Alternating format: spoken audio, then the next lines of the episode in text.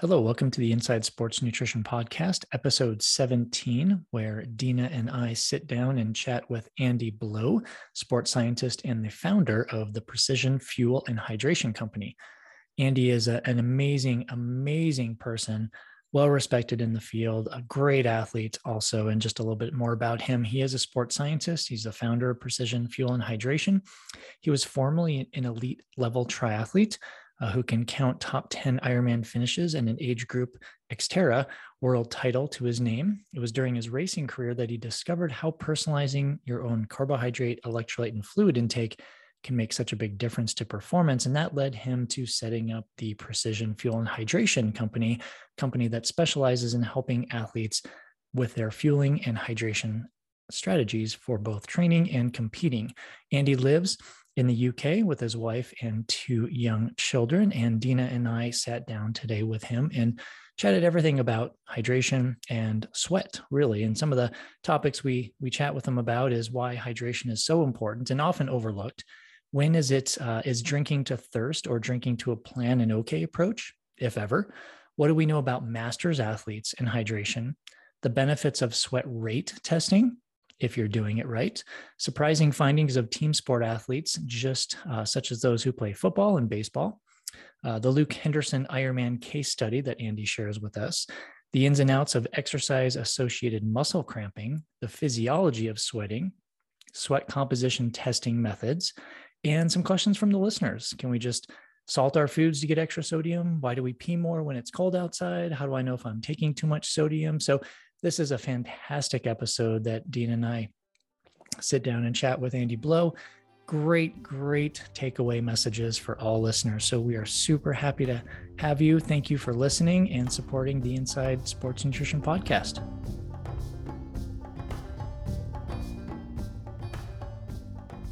Well, welcome to the Inside Sports Nutrition Podcast. My name is Dina Griffin, and I'm joined by my host, co host, Bob Seebohar. How are you, Bob? Good morning, Dina. I'm wonderful. How about yourself? Awesome. Except I'm also extra excited today because we have a very special guest joining us from the UK. All the uh, way across the pond. Across the pond, someone we've known for several years, Andy Blow of Precision Hydration. Andy, thanks so much for joining us on our podcast yeah, thanks, thanks, Dina and Bob. It's um, it's been a while since we've all been in the same room. Yes, it, it has. has. I was looking back at my notes because I couldn't remember the year even that we met, but I guess it was 2015 when you were you you know done tons of travel over here in the states, um, teaching various uh, coaches and leaders in different settings how to conduct sweat composition testing and in this whole area that has come to light. Um, and that, yeah, 2015. So it's been a good, uh, what is the math? Seven years? Seven years.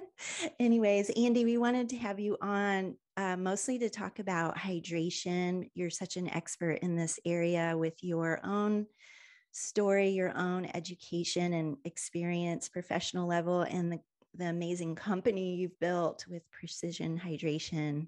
Um, but I wonder if we could start with a couple kind of basics, only because so many athletes come to us, you know, looking for sports nutrition guidance. It seems like, you know, fueling is always on the top or comes to the top of this, you know, the radar here in priority list, but hydration and electrolytes seems to be kind of down the list or not thought of or not realized in terms of the importance of it. So I wondered, Andy, if you could start us off here with, you know, bringing some new respect to the table, why hydration is so essential for athletes to be looking at, not only from performance angle, but from health. Yeah, that's it is a it's a good point. It's one that I certainly was was keen to make when we started out as a company 10 or 11 years ago was that hydration always seemed to be a bit of a poor cousin to nutrition and fueling. And I think over the years, over the last decade, I mean, maybe my perception on this is skewed because it's what I talk about all the time, but maybe maybe there's a little bit more, um, you know, it's, it's talked about a little bit more. Certainly, sweat testing and those kind of things are talked about a little bit more. But yeah, it's tended to be that fueling advice was given a lot of bandwidth and then hydration was kind of like well yeah you need to drink some water probably put some electrolytes in it um, move along with your day kind of thing. And and really you know for for athletes i think the thing that's happened in parallel with with that over the last 10 years is that obviously we we all collectively work with a lot of endurance athletes especially ultra endurance athletes probably because that world has literally exploded in the last you mm. know 10 15 years. The amount of people who are now doing long endurance very long endurance events often in hot conditions means that hydration is far more of an important factor. We know that fueling starts to become a factor you know after 90 minutes 2 hours in you know in in in normal endurance events. So there's a big emphasis on fueling these days in running regular marathons and that sort of thing. But in the ultra world and, and in the in the fact that a lot of these events are in hot countries or hot environments, the the amount of emphasis that needs to be placed on hydration is just increasing. And and what it boils down to physiologically, I think, is that getting athletes to understand, because everyone intuitively understands that hydration is important to some degree or another, but it's understanding that obviously dehydration during an, a long endurance event has a massive effect fundamentally on your blood volume.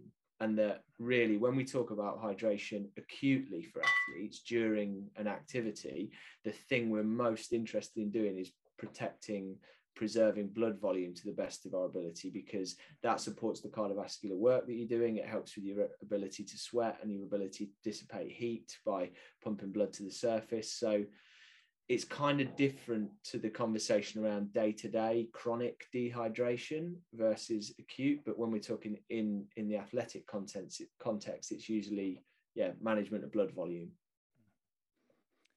Andy, on the on the hydration, but also dehydration side of things. So, you know, back in the days, we used to define dehy. Well, I think there's been so many messages with dehydration from the past, right? Like, okay, drink to thirst, and now we've got very specific strategies. Or like, what what is dehydration? Like, how do we define dehydration these days in in the athlete scope in the athlete world?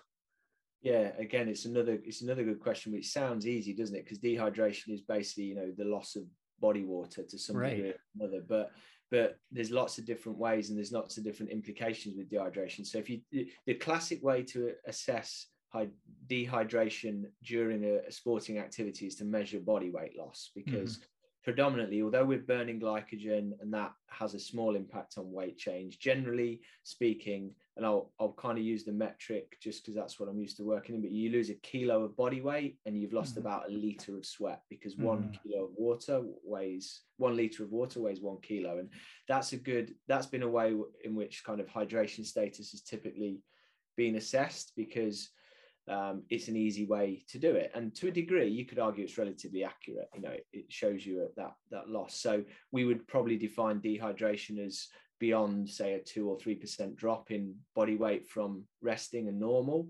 Um, mm. But then that in itself pulls pulls a whole load of other questions into the equation, like like what is normal body weight? Because but normal body weight fluctuates. If I I went through a period recently because I was doing um, I was sitting on my watt bike doing some exercise sweat testing, testing some different sweat patches and things like that, mm. and um, I was weighing myself every day, and it was not uncommon for my morning resting body weight to fluctuate by up to half a kilogram, which is about wow. what's that pounds? That's like a pound or right. uh-huh. something like that, just through like I guess differences in hydration status, differences on what I ate the day before, mm-hmm. this, that, and the other, um, glycogen depletion levels or whatever. So immediately you bring this kind of this it you bring a, a, a significant confounding factor into the equation if you're just going to look at body weight. Mm-hmm. The other thing about dehydration is are we talking about dehydration at a cellular level or in terms of blood volume? Because it's very possible to have normal blood volume but decreased intracellular fluid stores, or it's mm. or vice versa. You can have high levels of intracellular fluid, relatively speaking, and acutely low blood volume if you just sweated up a lot, a lot out when you're exercising.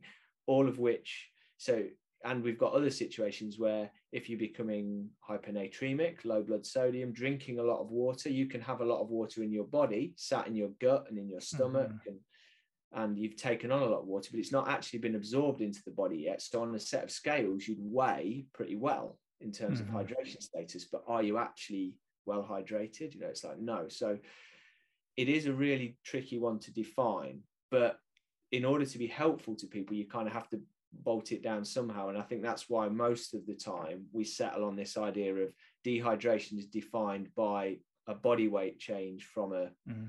optimal normal. If that, if do, do you think there's much efficacy in using the you know drink to thirst or drink before thirst, or do you think yeah. that's kind of old school now?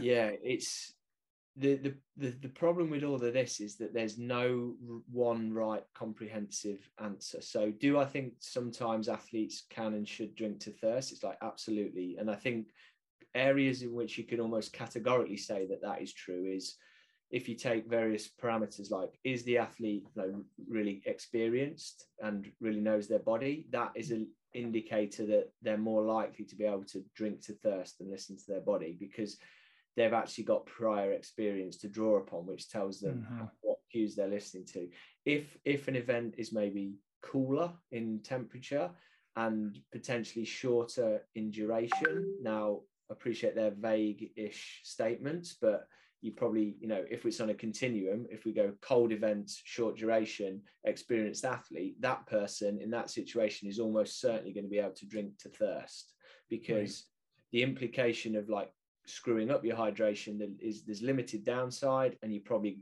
based on your experience going to get it right if you go mm. all the way to the other end of this kind of imagine continuum I'm talking about. You've got a long event that's really hot with an inexperienced athlete. Do I think you should set them off like drinking to thirst? Absolutely not. I think mm. that they need some kind of guidance in terms of fluid volume, electrolyte replacement, in order that in the early part of the event, they can certainly drink to a relatively rigid predetermined strategy but then the key is is at some point in into that event that individual probably needs to switch to listening to their body and drinking to thirst because whatever predictive model you've used to to work out that they might need for example 16 ounces and 500 milligrams of sodium per hour if the error in that is even relatively small over 12 hours that's a huge compounding error if they if they rigidly stick to that plan even though they're throwing up loads of water late on because they're mm-hmm. over drinking, it's kind of a bad idea, isn't it? So right, right. So that's that's how I try and think about it. Is these continuums? It's like drink to thirst is definitely applicable for some people some of the time, and then at the other end, you need to drink to a rigid plan some of the time, and then there's a sliding scale in between that that means that uh, it becomes more and more appropriate to know more and, and plan more or less. Yeah. That's beautiful, actually. And I remember you saying that often uh, in some of your other um, educational presentations, Andy, that some, like some of these guidelines work for some people some of the time. but I think that's the point here that we're trying to make is there's a lot to it. And although we're not trying to complicate everything, it is bringing to light some of the nuances and things like you just mentioned the experience level of the athlete the conditions that they're that they're in and you know intensity duration all of the inputs and so it can't be as much as many athletes you know strongly desire this exact rigid hydration plan to be delivered it needs to be fluid and consider all the elements on the continuum that you're referencing? Yeah, I, I, liken it a lot of the time. Something that athletes can wrap their head around is pacing in an event, mm. you know, because we've got fantastic GPS watches and other devices now that can really accurately hone in on your pacing if you're a runner, or power meters are probably the equivalent for, for cyclists. And mm-hmm they they can be incredibly useful in terms of setting guardrails within there so that say when you're running a marathon you don't go off too fast because that's a common problem you can use a watch and have a plan to run to pace but would you send a novice runner off to run a marathon like just saying totally run by how you feel if they do that mm. the likelihood is 99 out of 100 of them are going to start fast and finish slow because they're going to yeah. they're going to die and blow up so it's like any any other skill that you you kind of ultimately your body gives you so much feedback about its current status when it comes to nutrition, hydration, pace, oxygen debt, whatever it is, that mm.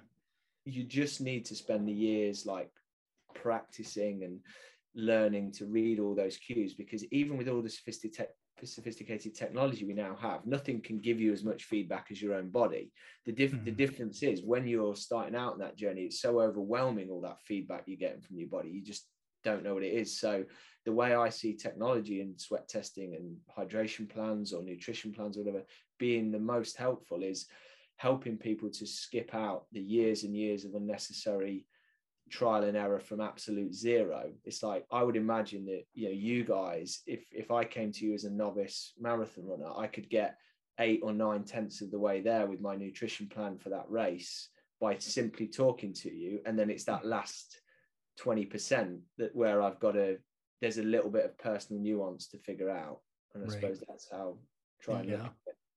Absolutely. What so speaking of the you, you mentioned years and experience and kind of knowing the body what do we know these days regarding hydration strategies with the masters athlete right the aging athlete now because they have some of them have been doing it for years like what what do we know these days about that yeah we we wrote a blog on this a little while ago which proved to be really popular trying to sort of pass out some of the questions and some of the experience that we were getting working with older athletes and we we tended to see a, few common themes emerging which is in the literature and in experience of talking to older athletes they definitely report, and it's been measured that the thirst response diminishes a little bit. So mm.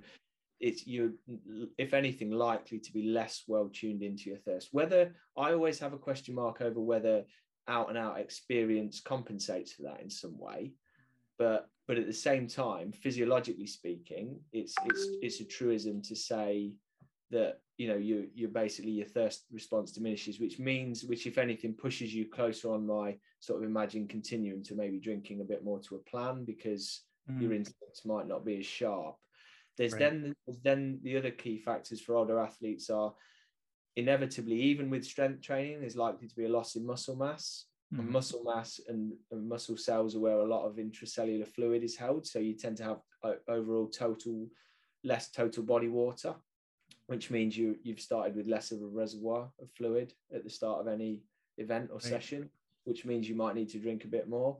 And mm. also the other thing is like kidney function and the fact that kidneys don't function as well. You tend to urinate more rather than mm. less, so you tend to, if inverted commas, waste a bit more fluid. Mm. So all of all of those things tend to add up to older athletes being a, a little bit more perhaps needing to be a little bit more proactive about their hydration plan, maybe drinking a little bit more, and also maybe mm. using a few more electrolytes than, than younger athletes. We've and we've certainly seen that appears to work with some of the masters triathletes we've worked with, for example, who right. you know drinking a, a, stronger electrolyte solution on the bike during a triathlon maybe results in a bit less cramping on the run or mm. that sort of thing. Is there an age that you define with masters athletes, or is is it is there an age in research that they define these days? Yeah, do you know what? I, I don't I don't actually know because obviously in technical terms you start to hit masters certainly in the UK sphere it's at 40 years old, but I reckon right. you'd probably be treating like I'm I'm in my early 40s now and mm-hmm. although I've noticed certain things about my performance are obviously becoming more challenging that I still am within I think if I trained hard I'd be within a reasonable distance of my best ever abilities. Mm, okay. Certainly, mm. as as you get beyond 50, I know that in strength terms, it's kind of 55, 60 is often a bit mm. of a mm. threshold where mm. it's a, but to, to be honest with you, but I'm not I'm not sure what the the threshold there would be exactly. Okay. Okay. Amazing. Andy, can you talk to, uh, and you talked a little bit about this earlier with regard to uh, weather conditions, but for some athletes that are taking a fresh look with like it's a new training year ahead and and maybe they are currently in winter or colder climate uh, and they know that like their a race is you know uh, october and it's going to be hot maybe even for the the kona athlete or, or someone that's going to be eventually competing in an extremely different environment from where they are you know eight nine months prior do you have some thinking points around this for athletes, how to translate their hydration needs? I know we haven't talked electrolyte specifically yet, but just some some higher level things to think about as we go through even just seasonal changes. yeah, that's always a really big challenge and one that we see with athletes a lot who, because Kona is a great example, it's the aspirational race still for a lot of triathletes in mm-hmm. the world. And you, you train and compete in the UK and it's relatively cool conditions. Even a hot day is like, is not going to cut it on the, what you get on the, on the Queen K. And it's, it is a real challenge because then you're trying to prepare for, for frankly, the unknown. And I would always say in practical terms, it's almost essential if you want to do well to do two things. One is like early on in your cycle for training for that is expose yourself to those to those conditions either by ideally going somewhere that that allows you to experience the environment or as an absolute fallback like going and doing it indoors in a in some kind of climate control mm-hmm. just so you can actually because it's it's all very well sitting here talking about pushing 300 watts on the bike in 89 degrees Fahrenheit and 92% humidity. But until you've gone and done that, mm-hmm. you just can't wrap your head around quite how oppressive and difficult it is. And there's kind of an, I think it's always good to do an early move to to prep so you get and also at the same time then what you can do is do some of that pre and post weighing so you can see the kind of difference like if i run for an hour in kona like conditions and I run for an hour in regular conditions, what does that do to my sweat rate? You know, is that like mm.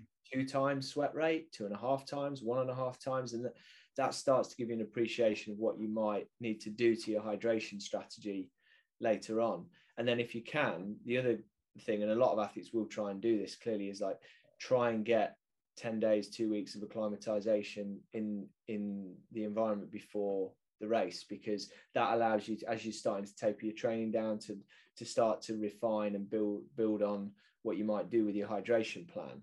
Um, i don't think i think it's disingenuous to to to sort of try to come up with a, a formulaic plan which would say if your hydration requirements in these conditions are x then your it's x multiplied by 1.5 or 2 in terms of something that would apply to everyone. But I think for you as an individual, if you can start to work that out, mm-hmm. um, that's that's super helpful.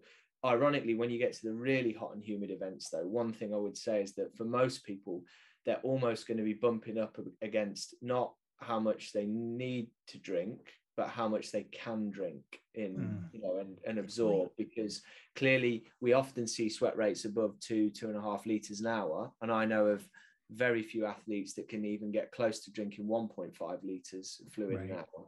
So quite often in the really hot and oppressive races, what you're doing is you're kind of going out and testing how much you can take in and and absorb. Mm-hmm. Yeah, the sweat rate testing. It's such an easy tool for us to use. And I know on the precision hydration site, there's a great spreadsheet. I encourage people, if you're needing some sort of guidance there on how to um, start doing some sweat rate testing to figure out your fluid losses across a, you know, an array of conditions and training intensities.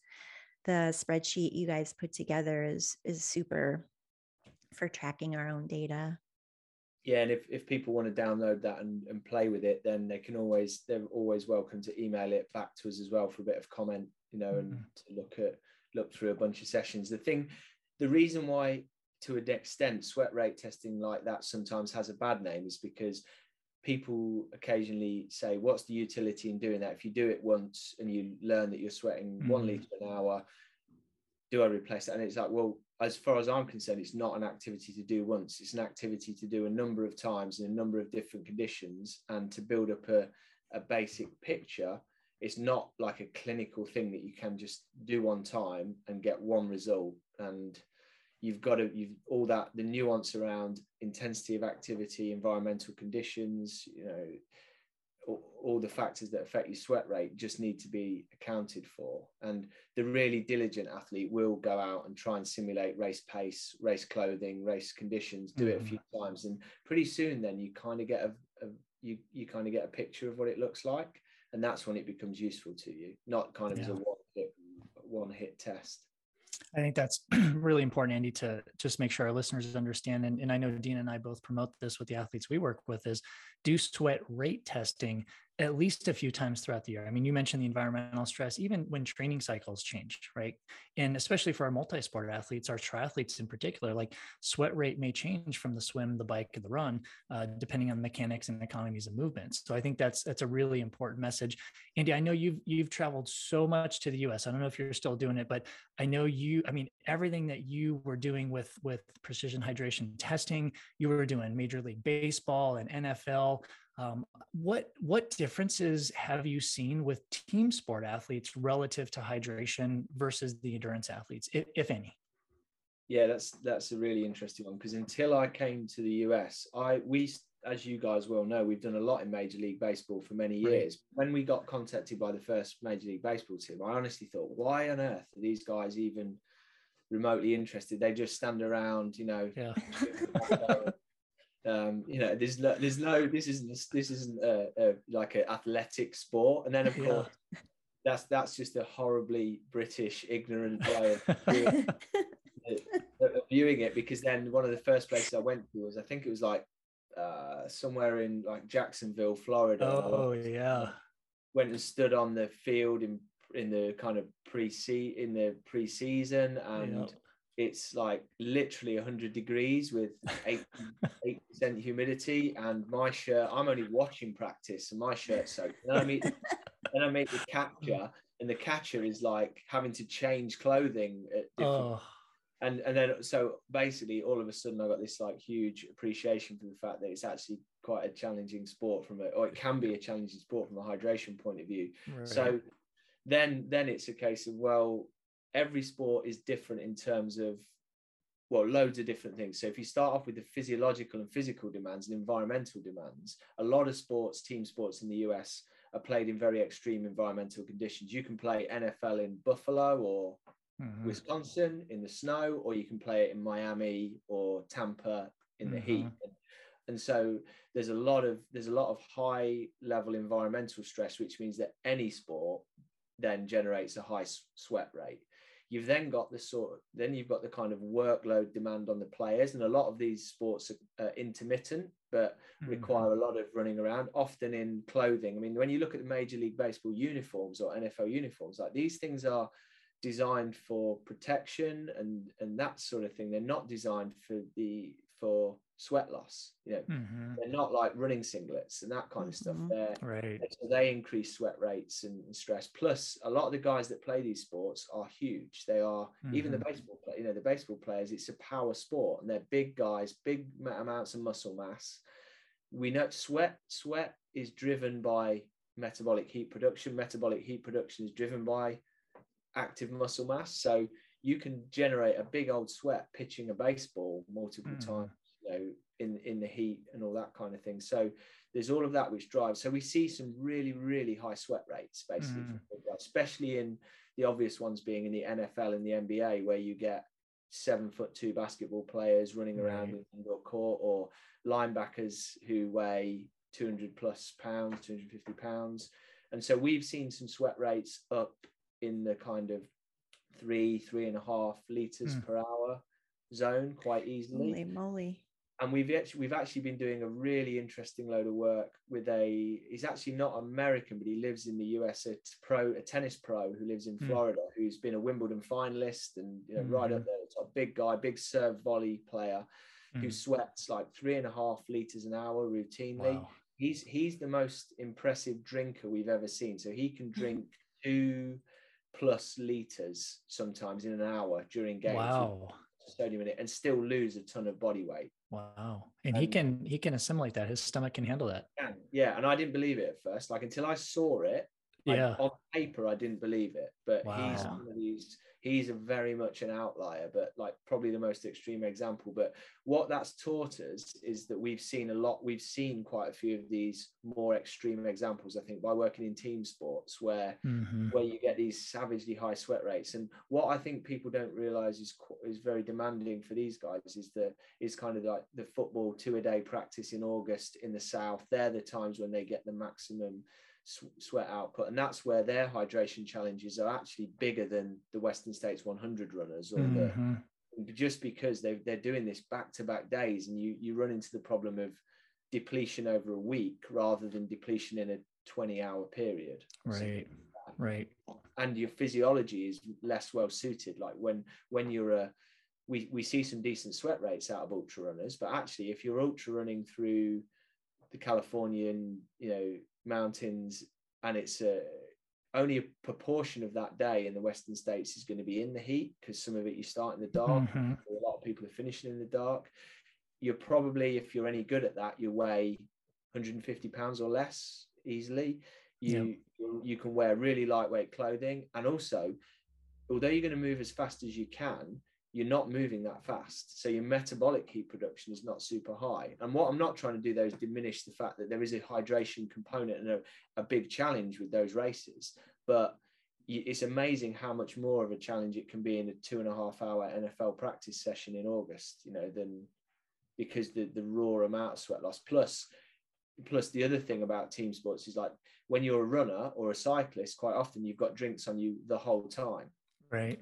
If you're doing mm-hmm. football practice, you get a drink when the coach says you can have a drink. Yes. So you have to be yes. tactical about how much you drink, what you drink, when you drink it, because you're not you don't you can't just go get a bottle anytime you like. You know, you're you've got to be focused. And so mm-hmm. I guess all of these things, they're all in in some ways they're kind of minor differences, but they make a big difference to how you approach things. We we spend, for example, a lot more focus with team sport players on making them start fully hydrated. You mm-hmm. definitely want to start the Western States 100 or the Hawaii Ironman fully hydrated, but but it's almost not. It's a silly thing to say. It's more important, but there's a massive level of importance of starting a two-hour practice session really well hydrated if you're going to have restricted access to fluids and you're going to sweat a lot.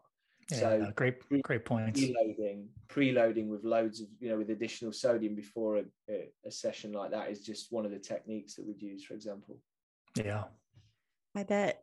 Uh, yeah, I bet Andy, the number of uh, scenarios you've seen that are uh, expanding the bell curve or on the outskirts of the bell curve is pretty cool. And it must be a fun part of your work to see all the unique and very individual cases with regard to sweat rate or or sweat composition yeah, we've we've just looked at the data the other day actually, and we've now got a significant number of athletes that we've seen who've shown sweat sodium levels over 2000 milligrams per liter. Wow.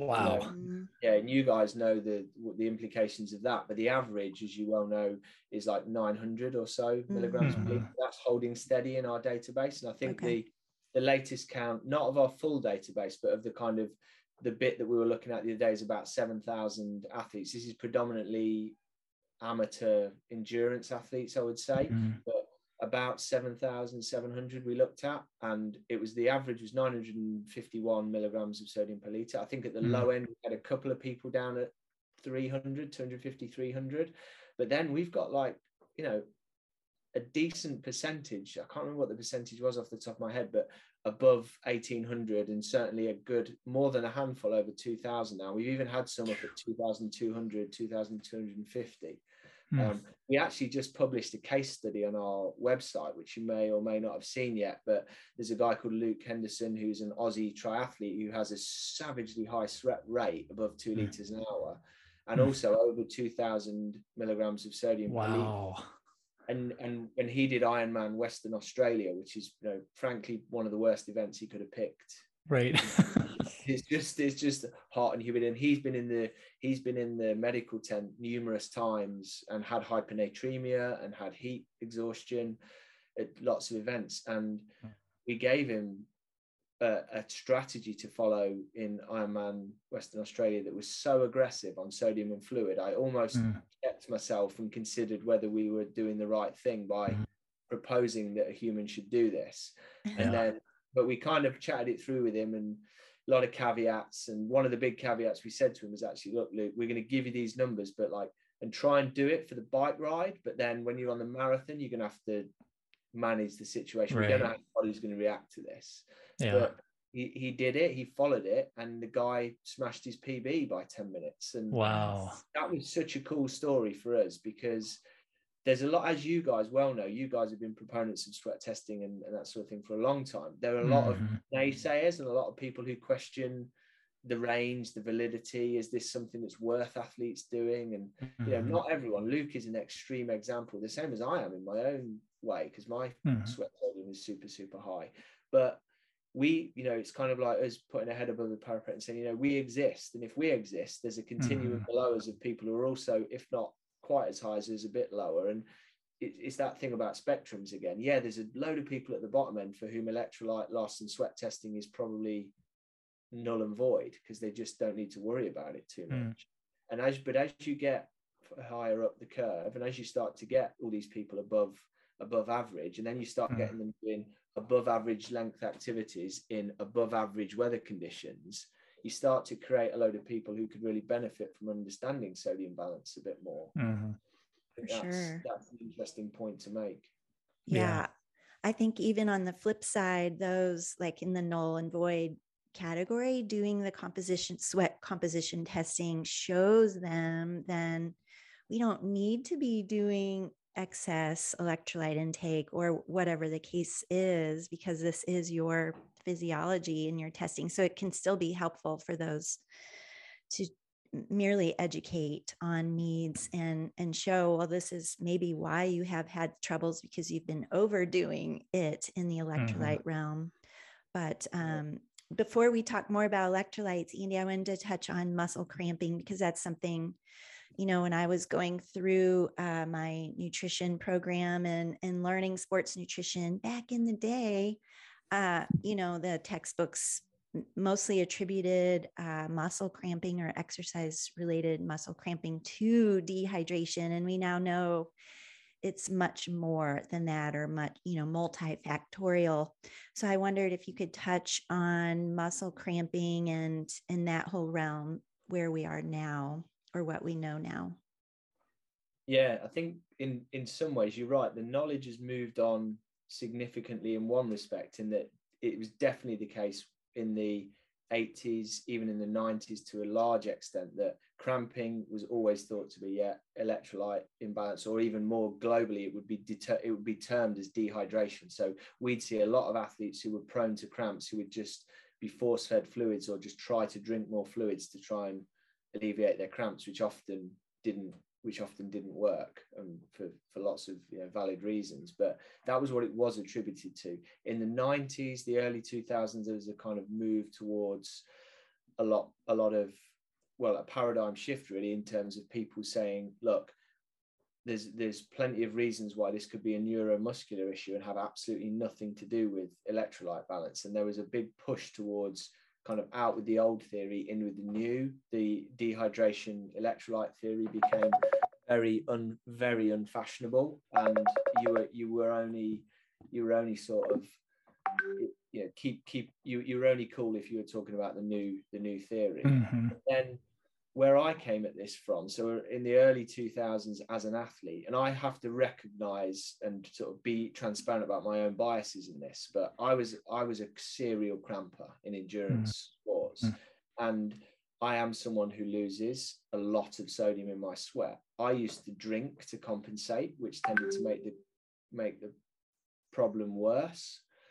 And when I got a sweat test, when I found out I was losing a lot more sodium, and I took steps to take a lot more sodium in and a bit less fluid, my cramping problems went away almost hmm. overnight. Now, they never went hmm. away completely, but they were. And nowadays, I can still basically manage my cramping with electrolyte intake. And there are there are a lot of you know not this is not just me there are a lot of stories like that. We get interactions with these people all the time because we've published a big blog on cramping on our website which is one of the most frequently read pieces of content we've ever written. And it kind of explains if anyone wants a deep dive into the the the explanation behind it it's on there. But you know fundamentally even if science can't explain exactly why, there are some plausible reasons why sodium imbalance and electrolyte imbalance might cause fluid shift and might cause pressure on nerve endings, might cause problems with muscle con- contract um, contraction and also with Mhm. nerve transmission, which mean that you know cramping and electrolyte imbalance are not completely in my head like can't be dissociated, and especially because of the practical evidence when you look outside the realm of sport, you see that cramping is cited as a common problem in kidney dialysis patients mm-hmm. when they when they have their dialysis machines changed and excess sodium and fluid taken out of the body too quickly and that mm. all that there's a it's not the same but there's a strong analogy there with if you remove a lot of fluid and salt very quickly from someone's body using a dialysis machine that's not wholly dissimilar from someone sweating mm. out a lot of fluid and salt and experiencing similar problems we also see numerous if you talk to doctors who deal with people who are hyponatremic in hospital for whatever reason not necessarily sport related a common symptom is skeletal muscle cramping mm-hmm. and you know there's all the industrial literature back in the 1920s 1930s about miners um, factory uh, foundry workers and other people being fed salt with their water because they practic they learned through practical experience that if you gave salt with water to it would help prevent cramping in cohorts of people that were working in sweaty laboring conditions we even see it now we work with we work in occupational health in australia with mm. um, people who are working in gold mines people who are working in on railway lines welding railway tracks roofers who are doing putting tar mm-hmm. on roofs and that sort of stuff all day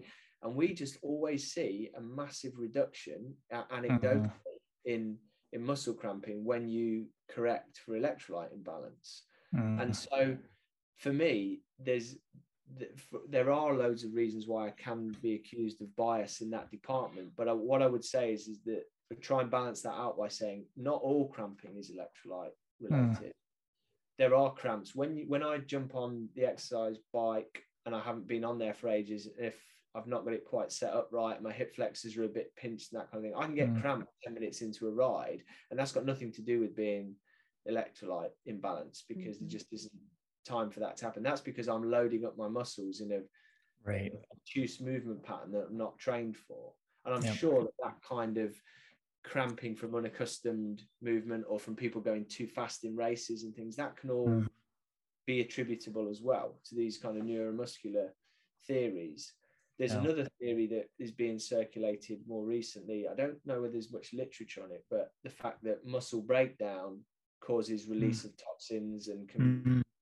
effectively affect the contractile properties of muscle, which causes it to cramp, which kind of theoretically at least seems to fit because right. we know that we see cramping late on in endurance events when people are busting up their legs that then mm. in a way they're not used to. And and then at that point it becomes really complicated because you can't kind of at that point they probably are a little bit dehydrated as well and maybe a bit yeah. glycogen depleted and right. maybe they are that maybe the neuromuscular system is pretty fatigued and mm-hmm. yada yada yada. So yeah. So it's not think, it's not about one right? I think that's what like a lot of athletes still these days think oh i'm, I'm cramping i need to drink more water or i'm cramping i need to eat salt right? It's i think we need to help them understand it is a multifactorial process yeah fully fully. And yeah. i would say one one of the reasons that we promote the idea of taking you know following a electrolyte intake protocol if you're suffering from cramps regularly is it's very very easy quick cheap and safe. Mm-hmm. right. whether that's likely to help or not because it's a case of like drink this drink with lots of sodium in it at times before times and during times when you cramp. If your cramp goes away right.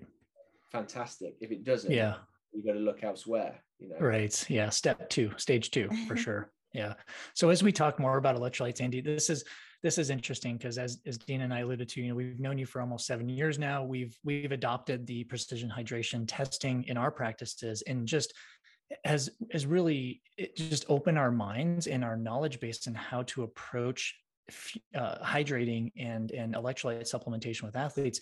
And you know you've used yourself as as a case study. I'm going to use me as a case study. I probably have a, a, as high of a sweat rate that you do.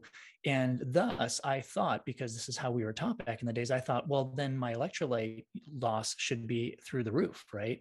And it wasn't until you know i had you know i remember you visiting us and, and, and we tested me and it was a shock to me because I actually had a low sweat sodium concentration, yet I have a high sweat rate. So for me, it kind of put into picture that my body was a little bit better at conserving this, the sodium stores. But that completely changed my electrolyte usage both in both in training and during competitions.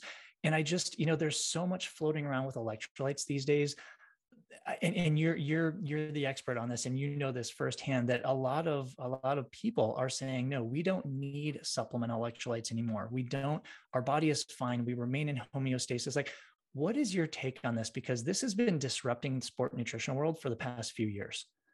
Yeah no it's a really good it's a really good point bob. And i think it's probably a case that it's a, it's a react it's a natural reaction from intelligent people to the to the egregious marketing that's been mm. done by sports nutrition companies and people you know the, the gate you know i'm going to use the word the, the gatorades and that not to you know, well i am going to single them out but only because they are the, yeah. the, one that gets all of the press on this right but right kind of idea that we've been oversold the idea of electrolyte replacement because when when you produce a product like a gatorade or like any product it's natural for the marketers and the salespeople to go looking for the biggest addressable market for it. And mm. they will be going, well, we can sell that. If we can kind of like convince people that whatever you're doing sport, you're going to need this, you're going to need a bit, you know, you're going to need your carbs, you're going to need your electrolytes and your fluids and package it up and sell it. We can sell it to everyone. And then, mm. then it's going to be a great success. And that's kind of what, what happened. But then the more the, the sports science community, when they look at it and they go, well, actually, you know, that's been oversold. And the natural reaction, rather than then being subtle about it and trying to pull it back to the point at which, okay, well, this is useful for some people in some scenarios, is less of a headline grabbing stance to take to say what you've been told, everything we previously knew is wrong. Now this is welcome to the brave new world of, of getting it all right. And there are there are people who will just you know shout me down and just say like categorically mm. nobody needs to take sodium and fluid like the I'm not going to name names because it would be professionally uncourteous to do so. Yes. The guy, the guy, that Luke Luke Henderson sent me, you know, corresponded with me and said, I was told to three or four years ago by an eminent sports scientist that mm. all I need to do is drink water to thirst and my body's homeostasis will sort itself out. Oh wow. That he basically said that was the worst piece of advice that I've in retrospect, that was the worst piece of advice I ever got because I followed it because I thought this person knew what they were on about, and it ended me up in hospital. Oh, and. But the thing is, the body is really flexible, and for for people like yourself, Bob, who are maybe on the lower end of the spectrum mm-hmm. or who aren't doing as aren't doing as long and hot events and things like mm-hmm. that. There's definitely a case like I don't take a bottle of electrolyte drink out with me every time I go out and do a bike ride or something like mm-hmm. that. I live in a cool climate and um, you know, I don't go out training for that long. So I'll only, right. it's a tool to use when you want to use it. And I, I just struggle with this concept that people have to go really extreme on this. It's like we, we don't all need electrolytes all the time and we don't mm-hmm. all not, you know, we should use them if appropriate. It's, mm-hmm. it's kind of simple, but also seemingly not in terms of communicating because as you, I think you guys alluded to it earlier, people want the simple answer. They want to be told right what to do. They want a rule of thumb. You know, humans, we're good at what we're fantastically good at is assimilating loads of complex information down into little rules of thumb because otherwise we couldn't get on with our day. You know, if you right. if you had to if you had to worry about the nuance of everything, it's just that this unfortunately is a slightly individual and nuanced topic. yes if you want to get it right, you have to be prepared to engage with it. Yeah. Well, and I think that's a good a good swing here. And, and Dina, I know you wanted to specifically talk about testing, right? Because this, Andy, you're saying it's it's very individual. We know it is. And the beautiful thing about it is now athletes can learn their individual not only the rates right by stepping on the scale pre and post but also now the sweat sodium concentration so dina what what what do we what do we want to ask andy about well, I mean, I think there's still a lot of unknowns amongst the, the athlete population. Like, how, how do I actually learn my sweat sodium concentration? And there's confusion. Like, is that the sweat rate testing? But these are mm. different parts of the yeah. equation, right? How much fluid you lose, but what's in the fluid. Mm-hmm. And um, with the technology that you've brought to the forefront, Andy, with the advanced sweat testing um, that Precision Hydration offers and your your sweat testing centers across the world.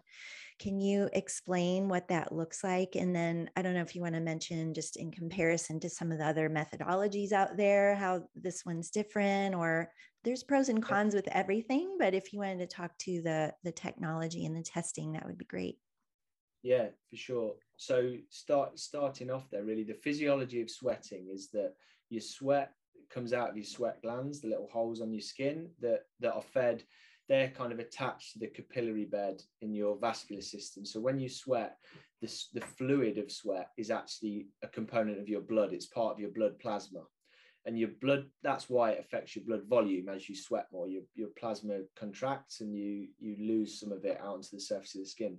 Now blood plasma is super super salty. It contains about 3600 milligrams of sodium in every liter and because the electrolytes and the sodium are a valuable resource to the body the body has a way of reclaiming some of that salt and sodium before it exits the sweat gland onto the skin. So there's little channels in the sweat gland.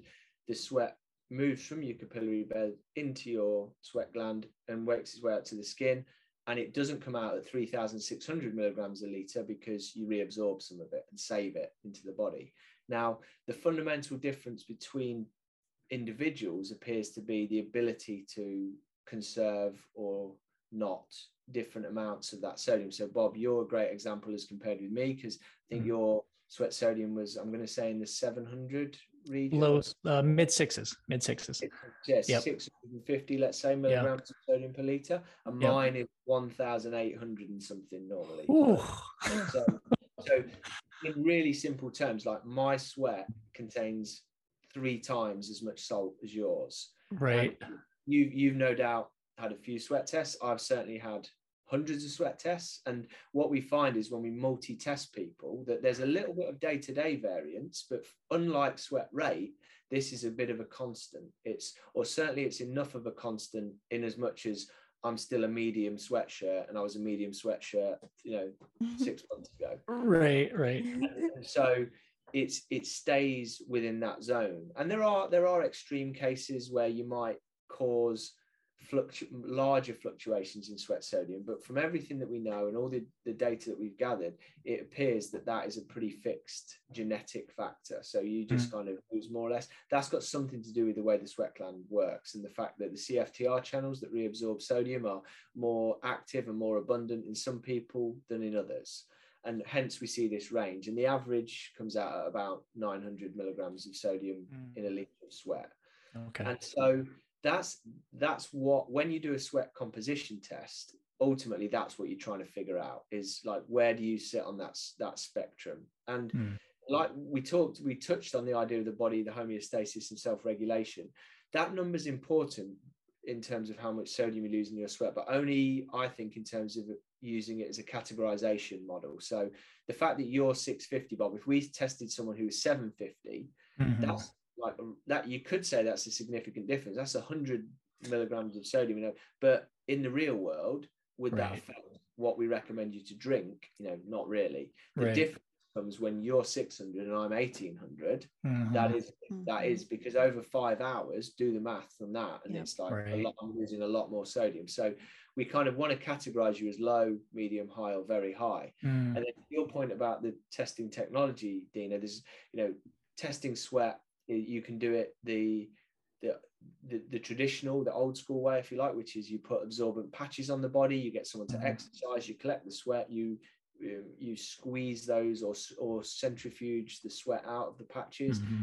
You then have you then take that sweat and you apply it to a measurement device of some sort. The gold standard in, in a laboratory is called flame photometry you can put it through a conductivity analyzer you can you can do um, you can use ion selective electrodes you can do lots of different things but ultimately you basically come out with a number which is how much sodium is lost in the sweat mm. and that that's the that's the traditional way of doing it it's still a very valid way of doing it if you're in a controlled laboratory environment mm. or even in the field if you've really got people who know what they're doing you can get some decent results mm-hmm it isn't it is potentially fraught with a few problems around accuracy and repeatability just because it's hard to do it right you know it's a tricky mm. decision if you if you're trying to you, can imagine when you're collecting from absorbent patches if you get evaporative loss of some of the sweat and don't process the sample quickly enough or well enough you often get higher rather than lower readings because the water component of the sweat can evaporate and the electrolyte mm and they appear hyper concentrated. So, right. one of the common issues we see when people come to us and give us sweat testing data from patch tests they've done in the in the past, especially if they've done them at home, is that we see egregiously high results, which then Mm. we can't replicate if we test them in another way. And that's Right. because they've lost evaporative loss of this, this the the fluid component of the sweat. With with the method that we use, we use a, a sweat um, inducer, it's called, and it's two Hmm. electrodes that sit on your forearm. It uses a small chemical um, chemical st- that stimulates the sweat glands to produce sweat. And then for about 20 minutes after you've collected the sweat, uh, so af- after you've applied the inducer, you can collect the sweat into a little um, coil of tubing, which is called Macroduct. And then Mhm. that's a that, that avoids any evaporative loss and it means the sweat sample is there super clean super easy it controls the sweat rate and you haven't had the, the side effects the, the great side effects you haven't had to make the athlete exercise because yes. then you can do it sat in a chair it's kind of an easy test to do and you can run it through we run it through a desktop analyzer typically Hmm. which which measures the conductivity of the sweat sample and then immediately you get a result and that kind of gives you the and then on the horizon of course we've got like wearable tech which is Mhm. talked about which has not really been fully commercialized yet and there's various Hmm. companies doing patches and other things but ultimately a, a lot of what of those are going to tell you is the same thing it's like they'll do Hmm. it a bit more in real time Right. but it's the same number. So you've got that sweat sodium score, and then that plus whatever data you collect on the sweat rate, you put those two together, multiply sweat rate, and you, well, add your you, you you work out your sweat concentration, multiply the sweat rate per hour over the amount of hours of activity, and that gives you a Mhm. figure for a net fluid and sodium loss for an activity. Yeah, and I and I think it's important, like you said, like the sweat sodium concentration test, you literally do one time, correct? Yeah. Yeah, but the sweat rate, just to reiterate what you said earlier, the sweat rate, we really have to promote our listeners and our athletes to do that frequently throughout the year because that is going to change. Thus, it's going to affect the amount of fluid and the amount of electrolytes consumed, correct? Definitely, yeah. And Okay. we, yeah, and I think you know because things like um, yeah, time of year and the amount of time you're spending in the heat Mhm. Affect it, and it's well worth staying in touch with how your sweat rate is moving over time. Right. It is different fitness levels.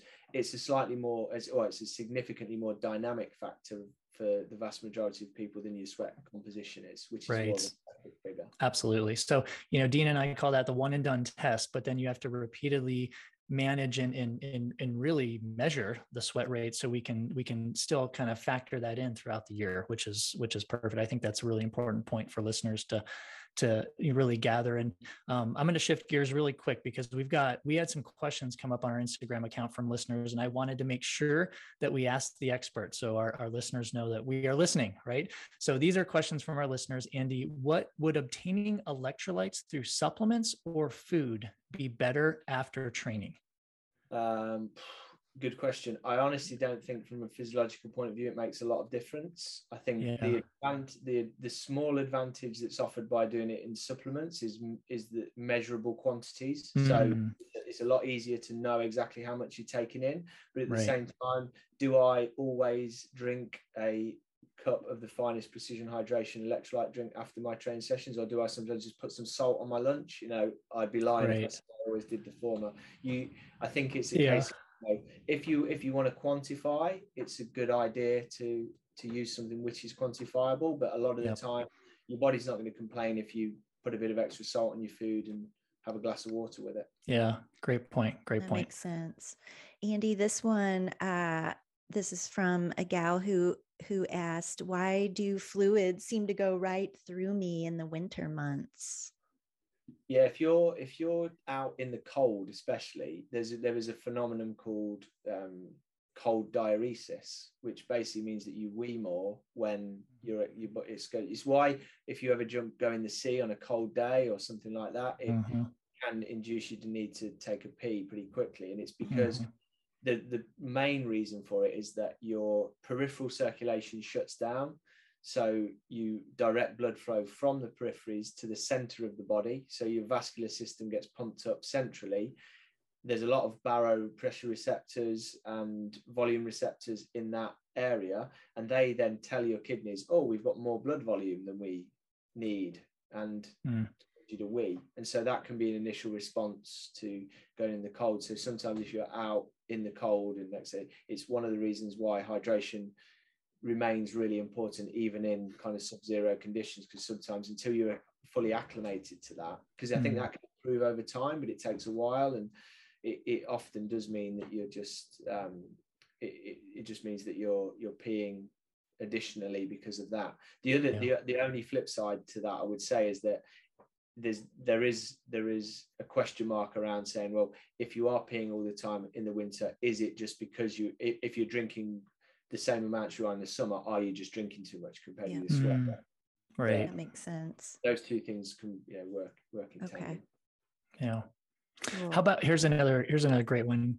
Uh, probably a quicker one to answer, I would assume. But how do I know if I'm taking too much sodium? Is the question. Uh, acutely, it will probably make you feel quite thirsty and quite sick. Mm-hmm. Like when you've had too much salty food, you just crave mm-hmm. water because your body's right. trying to dilute the levels down chronically, we have seen with some Grand Tour cyclists that if you take loads of extra sodium, more than you're sweating out, you can gain body weight over a number of days because you mm. basically create um, fluid retention. So it's the same reason why bodybuilders will avoid lots of sodium because it retains fluid and and puffs you up a little bit. So mm-hmm. chronically, I would say it's it's weight fluid weight gain, and acutely, it's just feeling a bit sick and thirsty. Okay. Okay. Um, so uh, an athlete that uh, that my team had test sweat sodium tested came up at 104 millimoles, which I think is over 2100 milligrams per liter of sodium, um, milligrams of sodium per liter of sweat. And so he wondered, due to his high sweat sodium concentration, if he looked at his daily nutrition and his sodium intake and significantly reduced his you know daily sodium intake through food um, and did that over time how much if at all would it change his sweat sodium concentration and and would that be a marginal shift or any kind of shift if you if you can speak to that influence of, of sodium in our daily intake. yeah i we've for the full comprehensive answer on that there's a, there's a really decent blog that we've got on our website which tackles that exact question but the short answer is really it's unlikely to make a, a huge difference at all from from all of the data that that we've seen and some reports it's not conclusive but it's not but it's there's enough there there's enough smoke to to suggest fire the, the, the fact mm. that hmm. really you're not going to reduce your sodium sweat sodium levels by by reducing the sodium in your diet significantly. Most of this, the vast majority of sodium con- level control in the body is done by the kidneys, not by the sweat glands. Got it. Good answer Great. for sure. Yeah.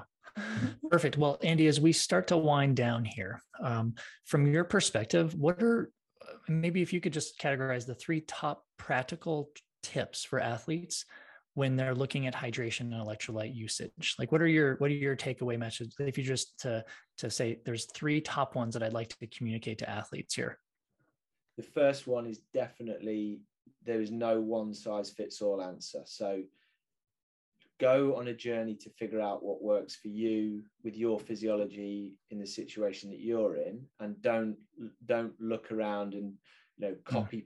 People or that like listen and read and interpret and look at the signs and all that sort of stuff but but it's n of one is the is the phrase there you know it's like figure it out for for you yourself and your individual so go go on your own journey to find it i would say the second one is and this is not a shameless plug for sweat testing but i would hmm. say mm. if you're doing stuff which is longer and in hotter conditions or if you're someone who has typically felt like you've struggled with hydration in the past Mm-hmm. Having a one-time sweat test to measure your sweat composition is, and talking to an experienced practitioner like you guys around doing that is really, really useful because it can at least, like with you, Bob, it can rule in or out whether high sweat sodium losses are part of the conundrum.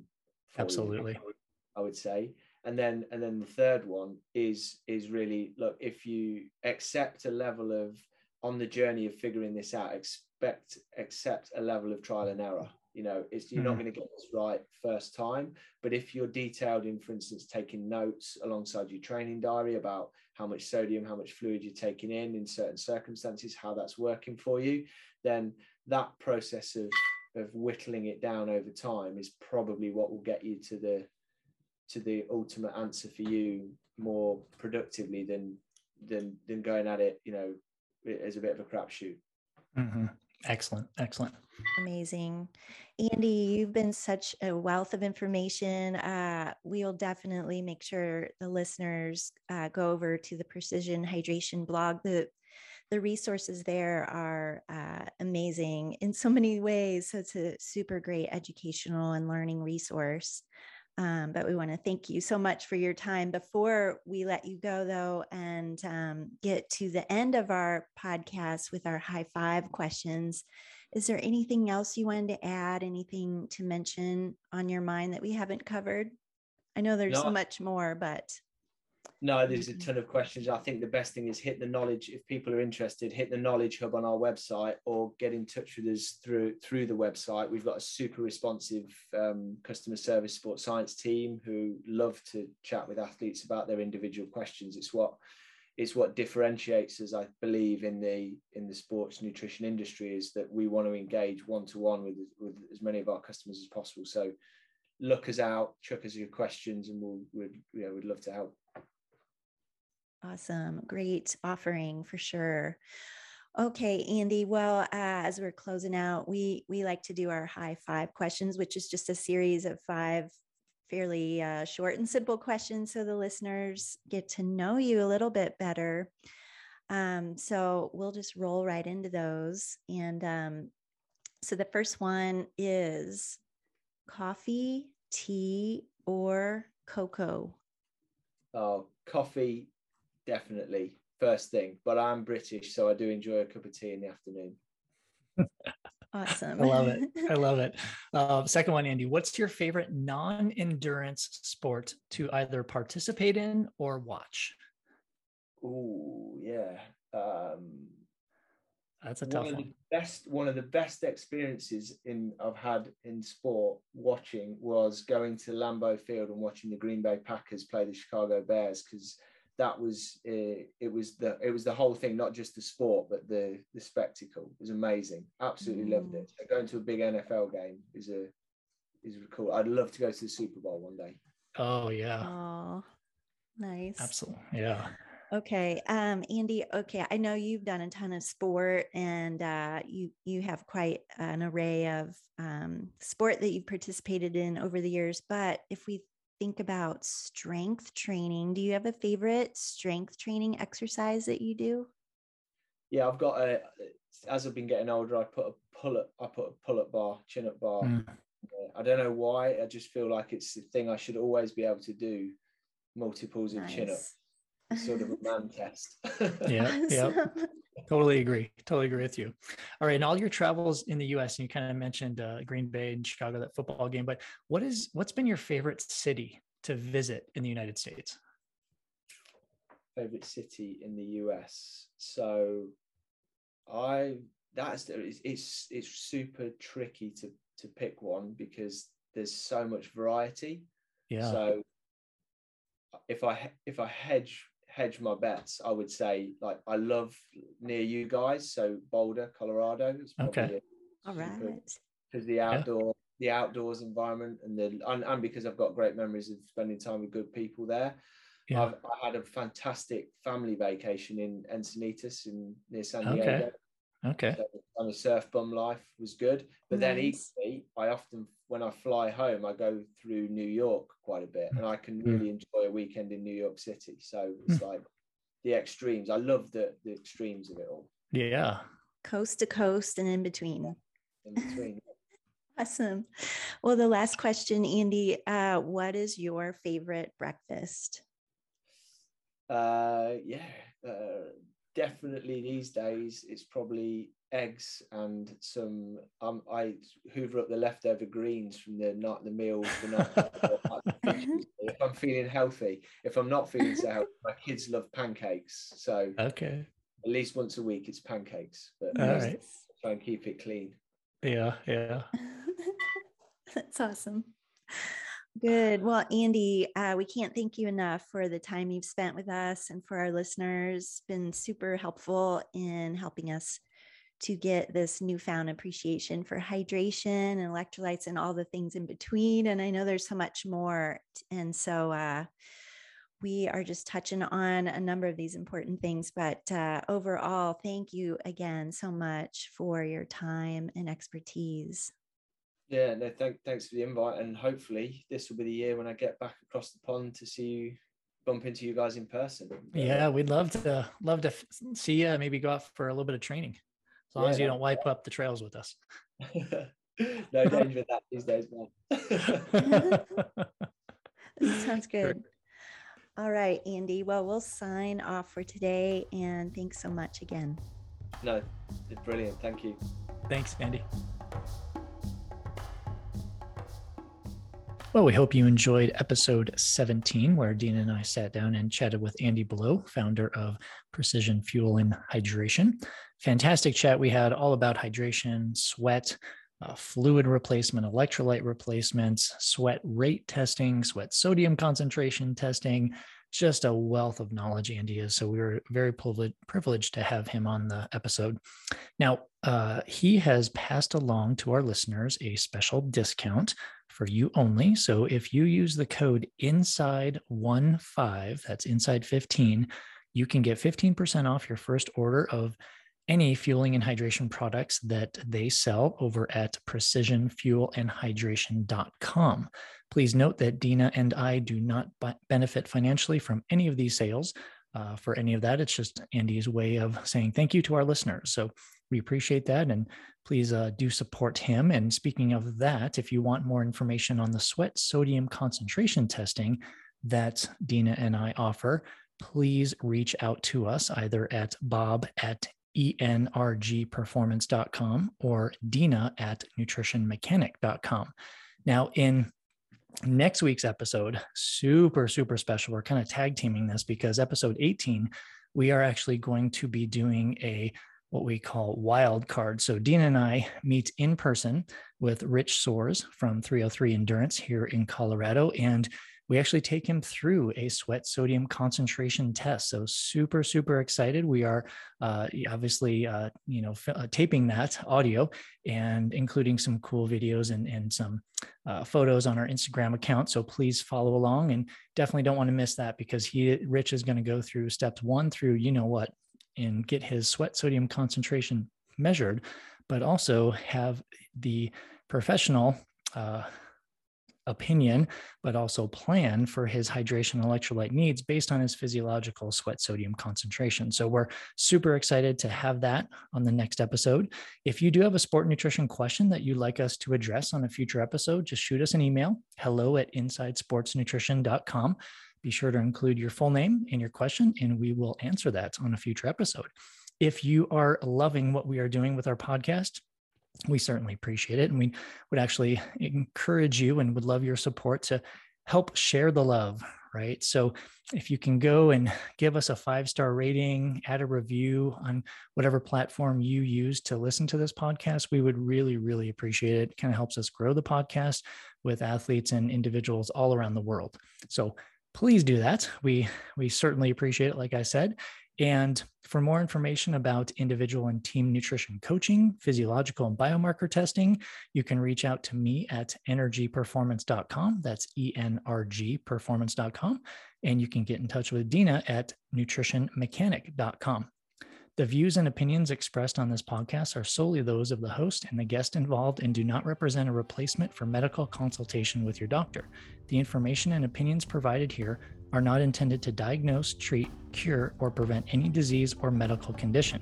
This podcast is for information, education, and entertainment purposes only.